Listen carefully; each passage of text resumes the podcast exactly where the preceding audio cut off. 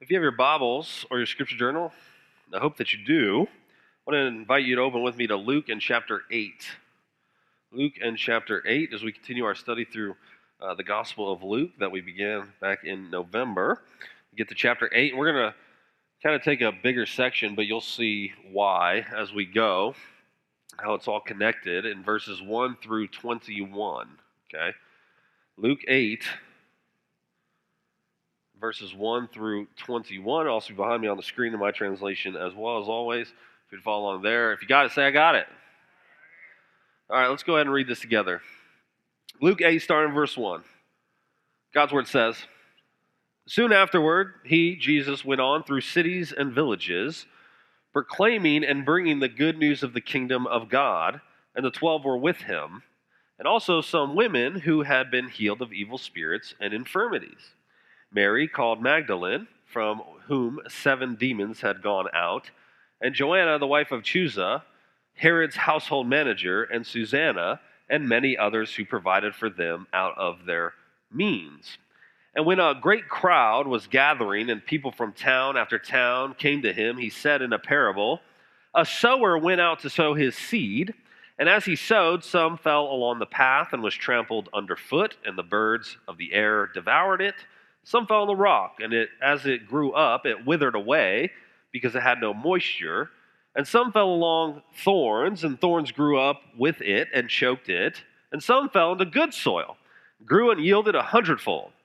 As he said these things, he called out, He who has ears to hear, let him hear.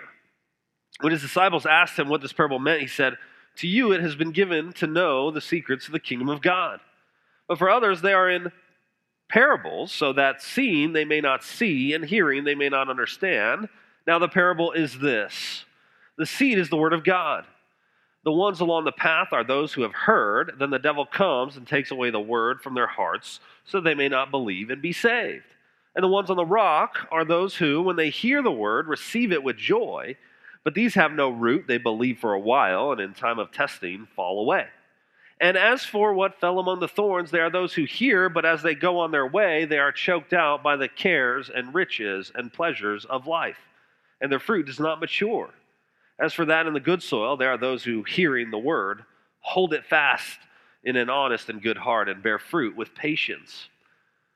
Now, no, no one, after lighting a lamp, covers it with a jar, puts it under a bed, but puts it on a stand so that those who enter may see that light. For nothing is hidden that will not be made manifest, nor is anything secret that will not be known and come to light. Take care then how you hear, for to the one who has, more will be given, and from the one who is not, even what he thinks that he has will be taken away. Then his mother and his brothers came to him, but they could not reach him because of the crowd. And he was told, Your mother and your brothers are standing outside desiring to see you. But he answered them, my mother and my brothers are those who hear the word of God and do it. Amen. This is God's word, and may God write its eternal truths on all of our hearts. If you grew up in the South or have lived here for any length of time, something you'll surely be familiar with is the concept of revival. Have you heard this word before? It's not unique to the South, you know, but it's been especially prevalent here for some time. Um, odds are you in this room have attended a revival meeting, yes, or have at the very least seen them advertised, right, or publicized. I wonder what you think of when you hear that word revival.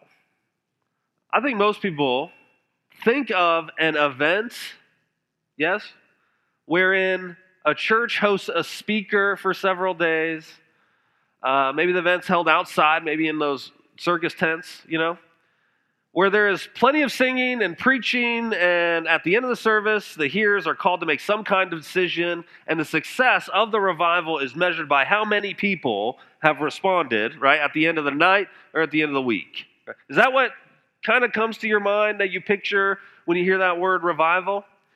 Iain Murray wrote a fascinating book many years ago called Revival and Revivalism. Okay?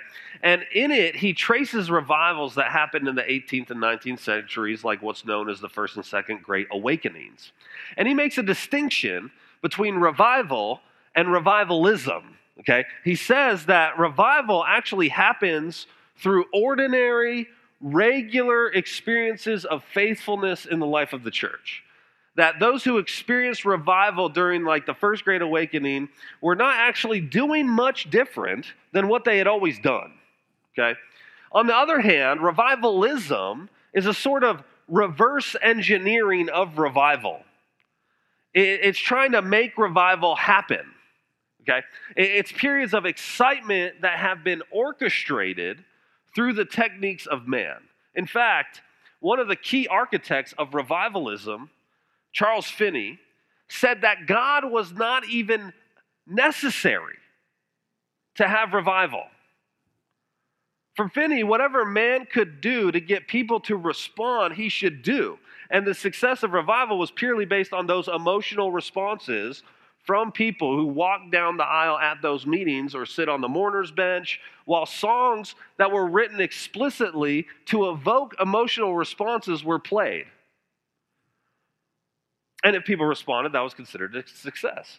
But for those who led during the First Great Awakening, they didn't measure the success of revival as a key for us. Based on short term responses or excitement. Murray says this physical phenomena such as falling and swooning provided no safe means for distinguishing the permanent from the transitory.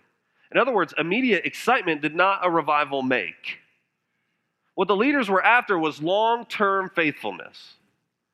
Murray says that they knew revival had happened not because there were weeping multitudes, unrestrained noise, and high excitement, and in fact, those things were largely absent during the First Great Awakening and even purposefully avoided, but that people's lives were changed in the long run. Notes Murray, the presence of God and the measure of his working was judged by the deep impression made on the people by the power of divine truth. The larger fruitfulness of revival periods itself connected to labor and perseverance of the church in preceding years. Do you see? So you see, these leaders knew that short term excitement did not indicate that revival had taken place. What they wanted to see was not a quick response and then add those people to the church. But they waited and watched the lives of the people to see if over time they would simply be faithful in everyday ways to pursue obedience and the glory of Christ through ordinary means of grace, like planting the seeds they knew that faithfulness could only be known once the tree reached the point of fruit bearing. Only then will it be known if the tree is good or not. Only then will you know if it's truly rooted in the soil. This is the main crux of our text this morning. In this famous parable by Jesus, we see the same lessons that those who saw revival 200 years ago knew, which is the key to true conversion to true fellowship with Jesus is not short term excitement, nor a mere hearing of the word of the gospel, but long term faithfulness that shows that one has truly heard the word and allowed it to take root into their hearts. So let's walk through this text and see what the Lord has for us, okay? So Luke starts off in verses 1 through 3 with a summary statement of Jesus' activities, and he will do this frequently. We're told that Jesus continued to go through the cities and did what? He proclaimed the good news of what? The kingdom of God. What is the good news of the kingdom? It's that the fulfillment of God's promise was at hand through God's agent, through whom the blessing could be realized. This had broken into time and history. This is the message of the good news of the kingdom. Then he says the 12 disciples were with him, and that there were also women whom Jesus had healed who began to follow him as well. Now, for our ears, this seems probably pretty normal. But there's scandal here in this context, okay? Rabbis like Jesus in the first century typically did not have female disciples. And if they did, they absolutely did not travel together. Yet, what do we see here? Both that Jesus has female disciples and they travel with him. Because Jesus' kingdom is what? It's different. It's different. He includes people from all walks of life if they respond to the good news of the kingdom. And what we see as we work through the Gospel of Luke is that women play a major role in Luke's narrative. And he gives us a summary of that here, right? Not only did they travel with Jesus, but verse 3 says they provided out of their means for the mission, didn't they? But not only does Jesus take on female disciples, Luke shows us here that he also takes on female disciples from different social walks of life. We have Mary Magdalene, who Jesus freed from the torment of seven, demons, other women who Jesus healed and ministered to, like the sinful woman in chapter 7 that we looked at last week, from the bottom of society. And then we have Joanna, who was the wife of one of Herod's household managers and thus had a high place in society. So we see that the gospel that Jesus preached invaded even the household of the evil king Herod, who you'll remember arrested John the Baptist and later had him killed. Further, Joanna, you'll see her name one other time in Luke's gospel. You know where she's at? She's with Mary at the tomb of Jesus in Luke 24:10. She's a long-term follower, wasn't she? What, what does all this tell us? It tells us and reminds us once again that Jesus' kingdom is, is different than any other kingdom the world had ever seen. Jesus' kingdom spans across both genders and all social and economic statuses.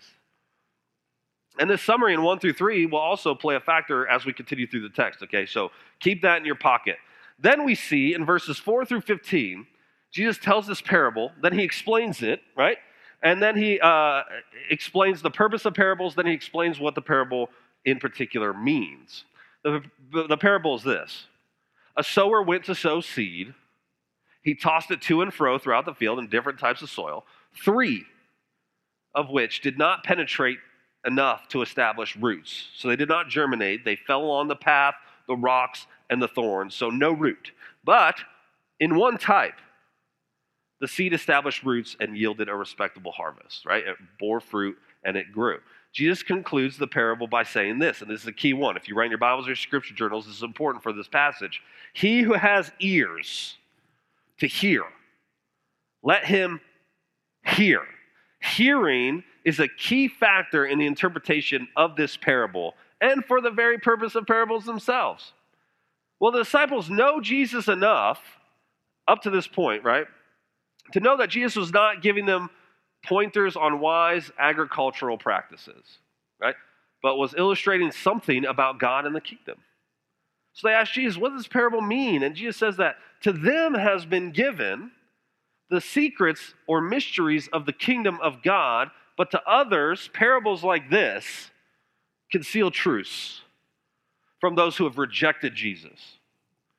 In other words, Jesus tells the disciples that the Word of God divides people into two groups.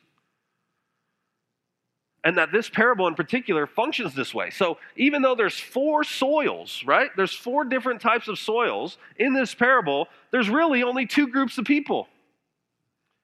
Those who hear the word of God about Jesus and respond obediently. And then those who hear but do not hear.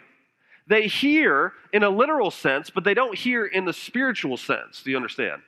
Their hearing doesn't have a lasting effect. That's the first three soils, right? On their hearts and their lives. In all three of the soils that don't take root, we see that outside factors intervene and prevent the seed from producing fruit. They hear, you, if you just go along the parable, you see in every one it says they hear. They hear, they hear, they hear, right? They hear, they receive in some sense, but they don't truly hear. Now, I say hearing but not hearing, I think every parent can relate to this. Don't you? You know, when you tell something to your kid, you give them instructions to do something, you give them advice or a lesson about something, and you know they heard you physically, but they didn't really hear you, right? Because they go and do the opposite of what you said, or they don't follow the instructions that you gave. Can you relate to this, parents? My kids don't do this because they're angels, okay? But everybody else is, I'm sure, to. you can relate to this. They heard you, but they didn't hear you. Right? But now, kids, don't feel bad because your parents were at one time the kids who heard but didn't hear. Okay? So don't feel bad. It's the circle of life. Jesus, and you'll grow up and you'll have kids who don't listen to you either. Jesus says that people hear, but the difference between merely listening and actually hearing is shown through bearing fruit over time. This is the key, right? It is the fruit of lifelong obedience. Lifelong obedience that shows that one has been rooted in the gospel of Jesus. And these first three soils show that they didn't really hear for, for none of them bear fruit. None of them have longevity. So Jesus does something he typically doesn't do, which is explaining the parable right away. He says that the seed is the word of God, which, if we think back to verse 1, means that Jesus is the sower, isn't he? Since Jesus is the one who proclaimed the good news of the kingdom. He throws the seed. He's the initiator. He's the first actor in salvation. But those who the seed reaches must do something with it, right? So while man cannot initiate salvation, it's up to each person how they respond. Will they really hear? Will they let the root be established or not? That's another major factor in the story, right? Being rooted in the Word of God is the difference between those who are ultimately saved and those who are not. In the first three soils, no root is established because other factors, right, come and ensure it never happens. And there should be no surprise when no fruit is produced. Now, you don't have to have a green thumb to know the importance of roots for a plant, right? You all know the importance of roots for a plant. Roots provide anchor, right? Needed to keep the plant in place. They act as a lifeline for the plants. They take up air, water, and nutrients from the soil and move them into the plant, into the leaves, where they can interact with sunlight to produce sugars and flavors and energy for the plant. So without a root, the plant can easily be taken from the ground, right? They couldn't get water or nutrients and they couldn't produce fruit or healthy leaves. Roots are crucial to plants' life, right? And their growth and their longevity. No root, no growth. No root, no life. No root, no longevity. Without the word of Christ taking root into the life of the person, do you see? No salvation is possible. And that is evidenced over a long period of time. Is that not plain here? None of the first three soils establish a root, and that's shown eventually. But what does Jesus say at the end of verse 15? The good soil produces good fruit with patience, right? Or perseverance. So Jesus says the first soil, what we could call the hard heart, let's call the first soil the hard heart. It's actually a path, right? But they hear, Jesus says. They heard. The problem isn't with the seed, which is the word of God. The problem is the receptivity of the soil. The soil has little chance as the devil comes and takes away the word from their hearts. In short order, the devil comes and prevents the seed from taking root. Darrell Bock says, For such people, hearing is the most that happens. There's no attraction to the message or reflection on it. So, this first soil, they come in with a hard heart. They were never receptive to the message. They don't want it, they, they never wanted it. And they won't hear it even if it's plainly told to them. No consideration is given of the gospel's truthfulness or its beauty. It's dismissed out of hand. The heart is too hard for the word of Christ to infiltrate it. But now notice that out of the three soils, did you notice this? That don't find root with the seed that the only the first one involves the devil. The other two are other outside factors that Satan may use but they aren't the devil taking the word away. They are things of life that tempt people away from lifelong followership. The second soil is what we might call the superficial heart. The superficial heart. Jesus says these are like the rocky ground. And they hear the word also, but they actually receive it with joy. But what happens? Because they have no root, they believe for a little while, and then things get hard, and they what? Fall away. These are those who hear the gospel, they get pumped about it. They might walk an aisle, they raise their hand, they're excited, but then the circumstances of life extinguish their excitement. You see, they wanted the benefits of the gospel. They wanted the heaven when they die, but they didn't, they didn't count the cost. They, they didn't realize that to follow Jesus meant things would actually get harder, not easier. They didn't realize that Jesus isn't interested in being a part time savior or a cosmic genie in the bottle, but intends to upend your life and be your king. This is what prosperity gospel does, is it not?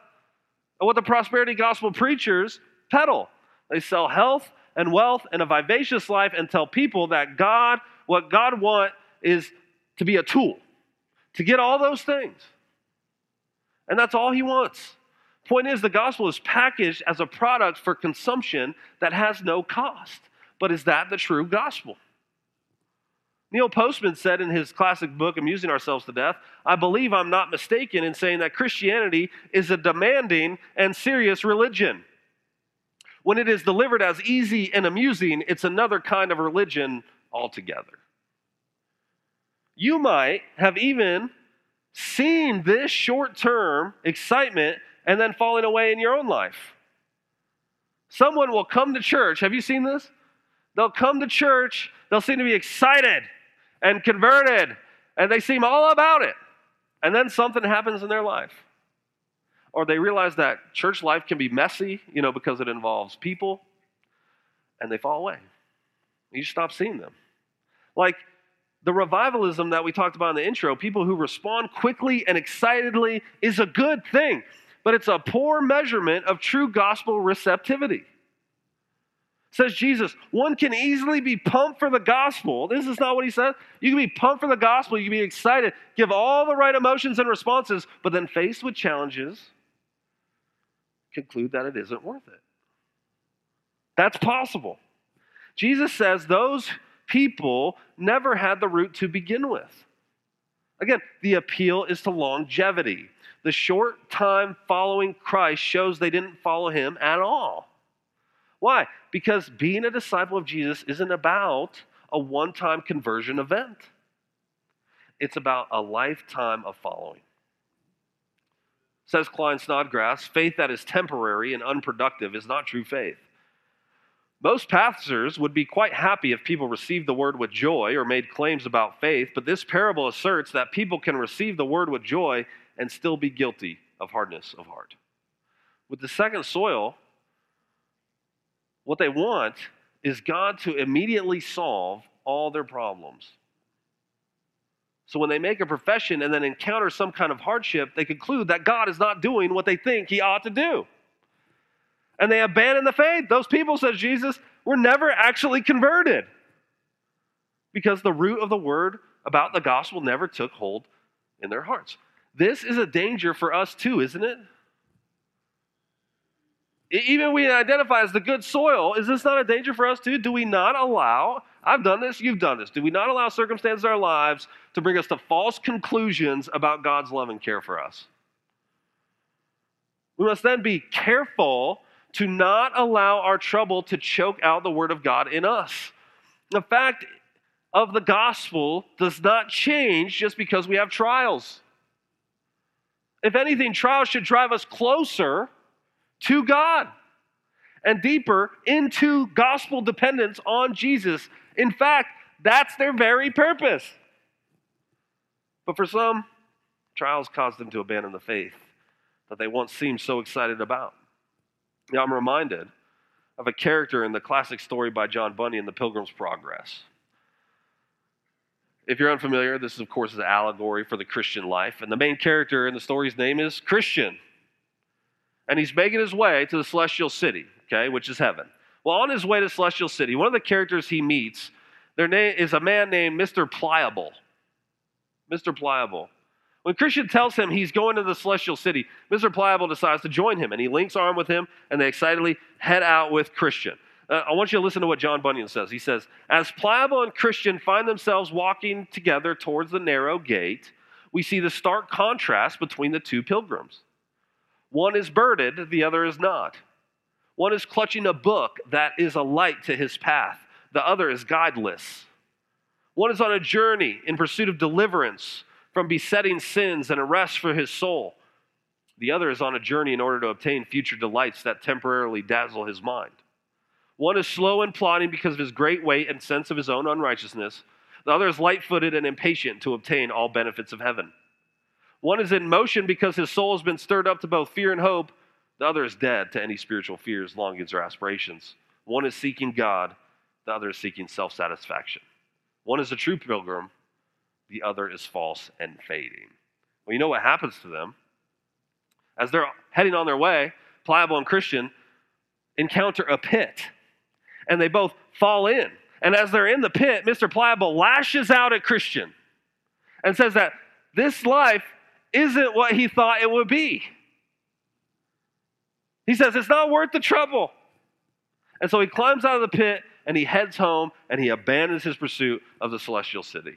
This is the perfect picture of the second type of person. They respond with joy, but when trouble comes, it's shown that they never truly had the root of the word. Hardship come and they decide it isn't worth it and they abandon what could have been a life of discipleship.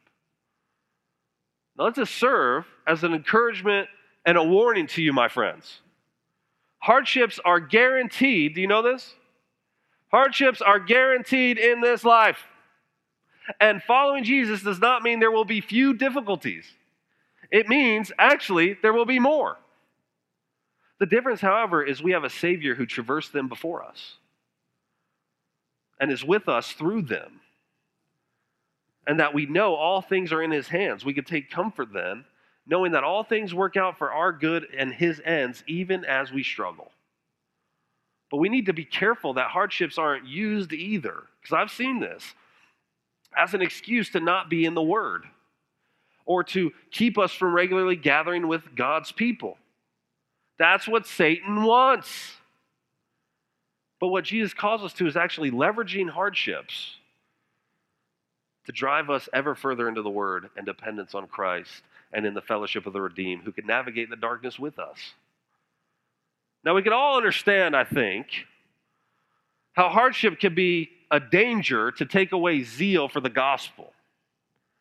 But what about the next one that Jesus lists? The third soil is soil that is among the thorns. And I think we could call this one the divided heart. Let's call this the divided heart. They hear, right?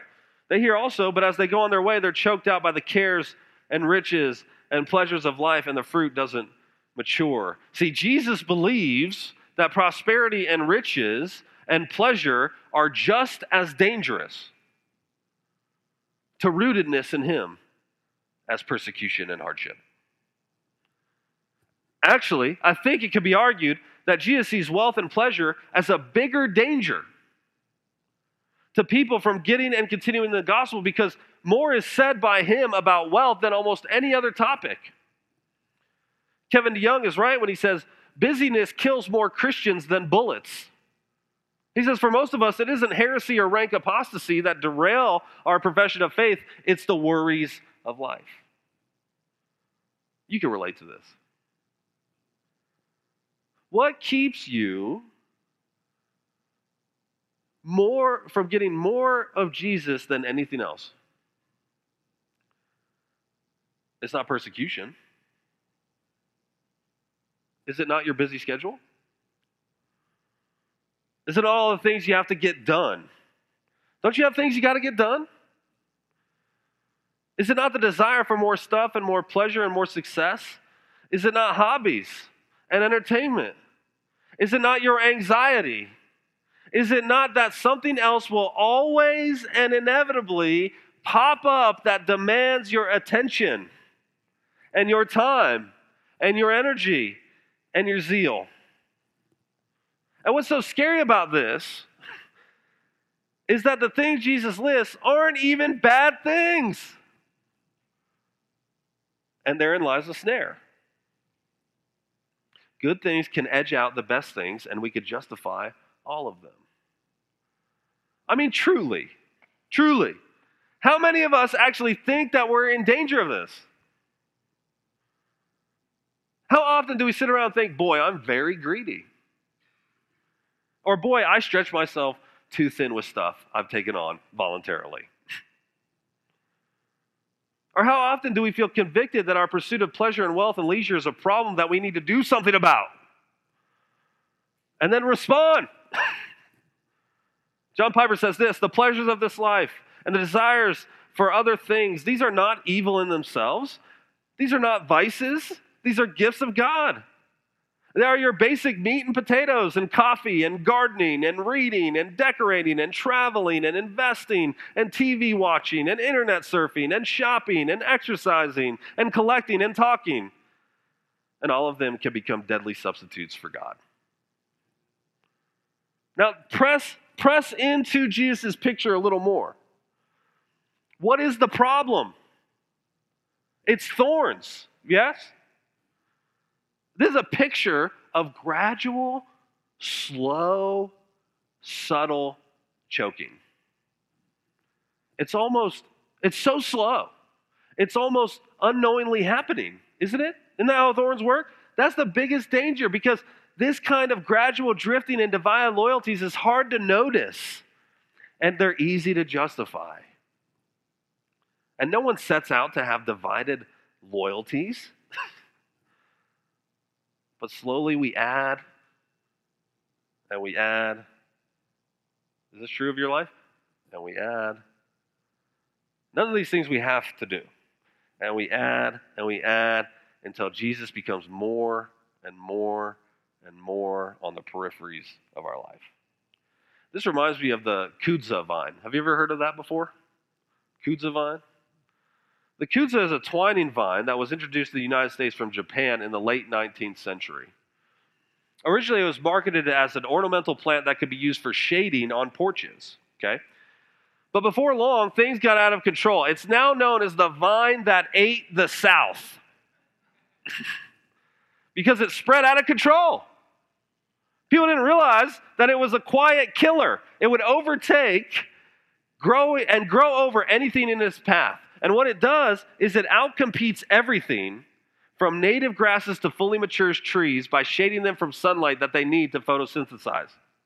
It smothers other plants. One source says it now covers over 7 million acres in the southeastern United States. Power companies spend 1.5 million dollars a year to repair the damage to the power lines. But it's been gradual. During growing season, grows about a foot per day. A foot per day. But you don't hear it or notice it until it's too late. Next thing you know, it's smothered other life from growing and bearing fruit. The same thing may very well be happening to you and your spiritual life. Not me, Vaughn. Well, how do you know? How do you know? Look at your life. What do you prioritize? What do you make time for? What makes you anxious and worried? Something, even a good thing, may be choking out your fruitfulness. Like the kudzu vine along the roads. Jesus says that fruitfulness Fruitfulness can be prevented by excessive concern about one's welfare and possessions and comfort, just as well as a threat of persecution can. And this is the biggest danger we have as Americans, isn't it? Which is why we should all take this as a serious warning. Satan doesn't need to use persecution in America to get us to renounce Jesus with our mouths because he knows we've given ourselves over to prosperity to the point that we could very well deny Jesus with our lives instead. The danger here is health and wealth and comfort. Things we would never classify as danger. But those will keep more people out of heaven than hardship ever could. Because the key to gospel receptivity is recognition of neediness and helplessness which is far more difficult to come by when you feel you need nothing. And you're distracted by getting more and more. Jesus says that the danger of these distractions is that the word is crowded out and choked off by the energy and priority given to these other concerns. It's misplaced priorities. And so it's so easy, so subtle, so easy to justify, and so deadly. Bock says on this topic the issue is not that such things are insignificant, but that they are not to have first place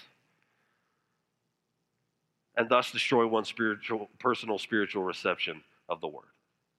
The word and obedience to Christ must be the priority for the Christian. And Jesus shows us this truth in the four soil, doesn't he? Which we could call the fruitful heart. Let's call the four soil the fruitful heart. Says Jesus, as for the good soil, these are those who, hearing the word, hold fast with an honest and good heart and bear fruit with patience. So, this is the only good soil.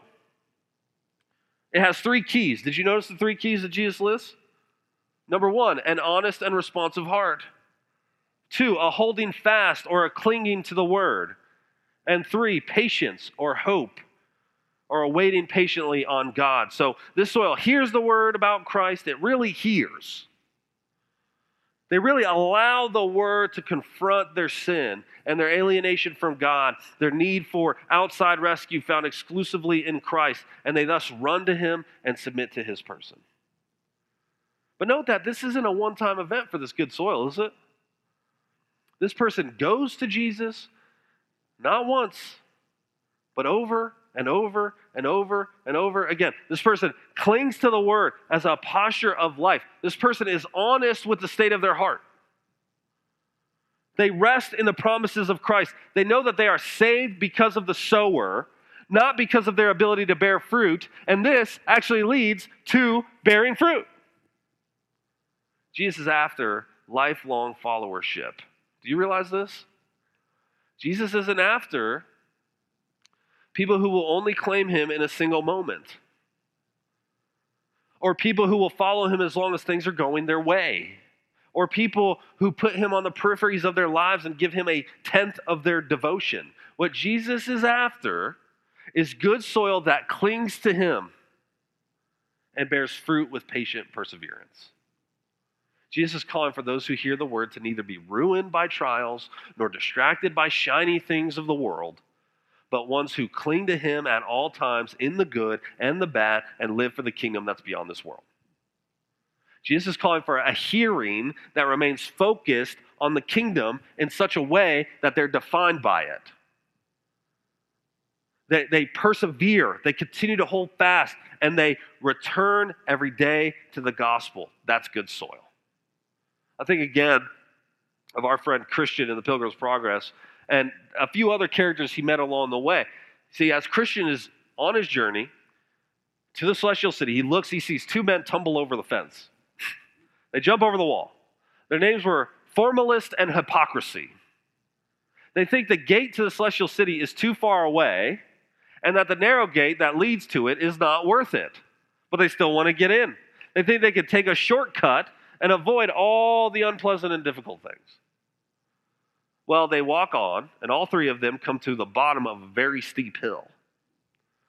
Very steep hill, and there's roads that go up the hill, and one on the right and one on the left. The one that goes straight up is called difficulty. Formalist and hypocrisy, they you know what they do? They look up the hill, they see how difficult it is, and they go to the easier way, which actually leads to destruction, but they don't know that yet. Christian, of course, heads up the narrow way and the steep hill called difficulty. And as Christian heads up the steep climb, a couple of people come running from the other direction down the hill. And they say, The further you go, the more danger we encounter. So they didn't think it was worth it. They Forget all this noise, and they left. But Christian says, You make me afraid. But on the other hand, where else could I flee for safety? If I could get to the celestial city, I am sure to be safe there. I must press onward. And so he does, and he continually turns to the scroll in his pocket for comfort and for guidance, and eventually Christian makes it to the celestial city. You see the difference between Christian and nearly every other character throughout the whole book. He's one of the only ones who endures and presses on even when it's difficult. He's thus one of the only ones who make it to the celestial city. Bunyan was trying to show us that the Christian life is not one of an instant decision and that's it. He's showing us what Jesus is communicating with the good soil here. Following him is truly to follow him. To make the decision every day to follow him, even when it's hard.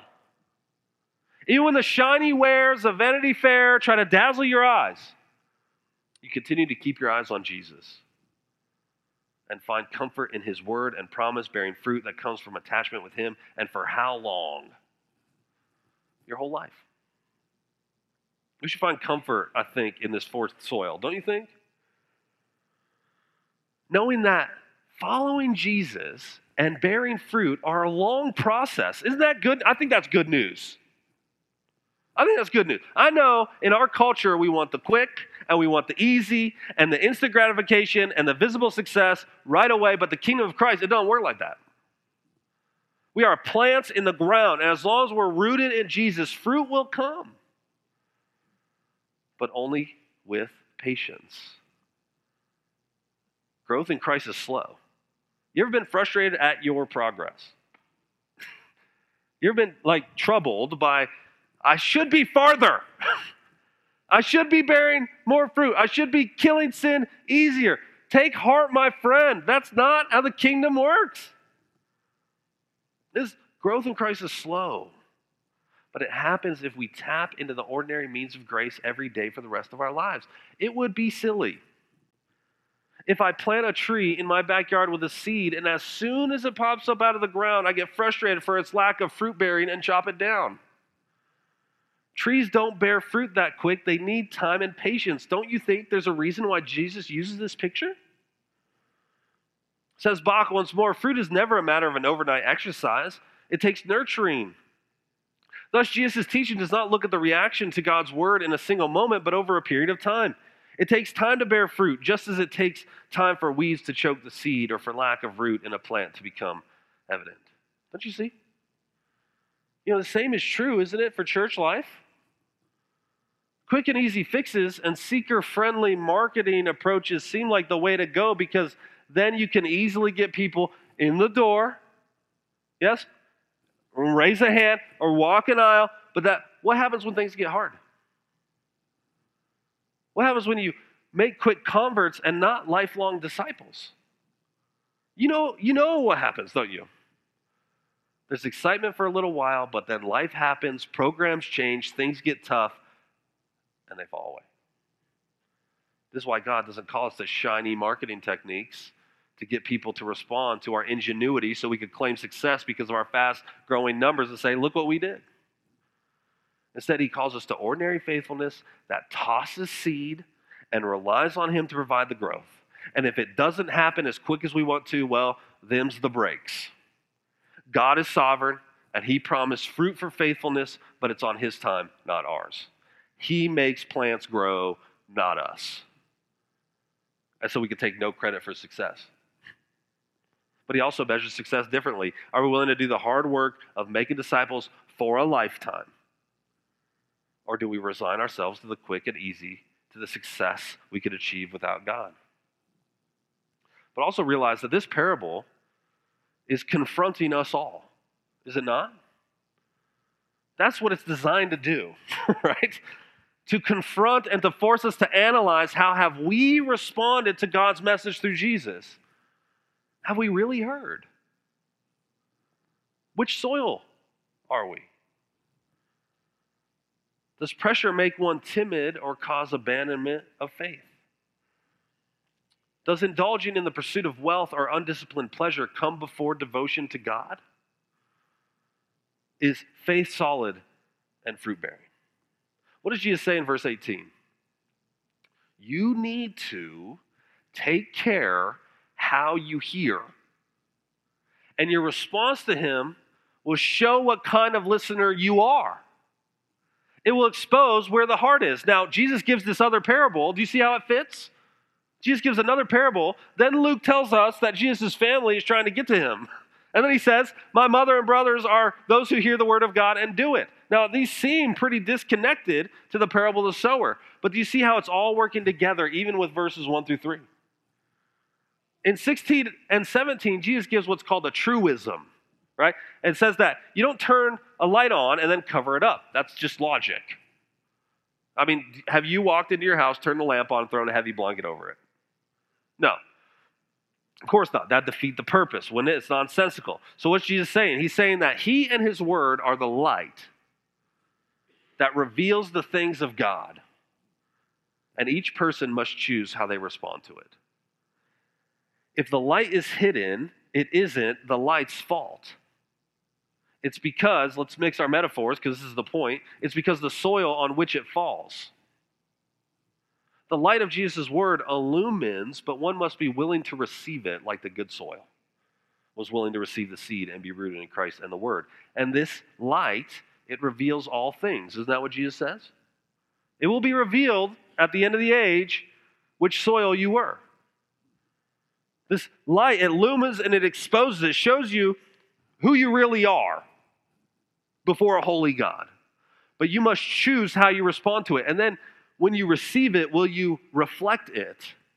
When you receive this light, will you reflect the light? Will you produce good fruit in keeping with repentance and be a light to those in darkness? In other words, verse 18, will you take care how you heard the word and then do it? He's saying there that those who have heard the word and truly received it must steward it rightly or they will lose it. If we are the forced soil, then we're called to shine the light of the gospel to those who are still in present darkness. Yes? But we're not the light ourselves, are we? But we were merely reflect the light of Jesus. You think about the moon as perfect illustration. The moon could shine at night. It has no light, right? It's a rock. It has no light of its own. Why does it light up?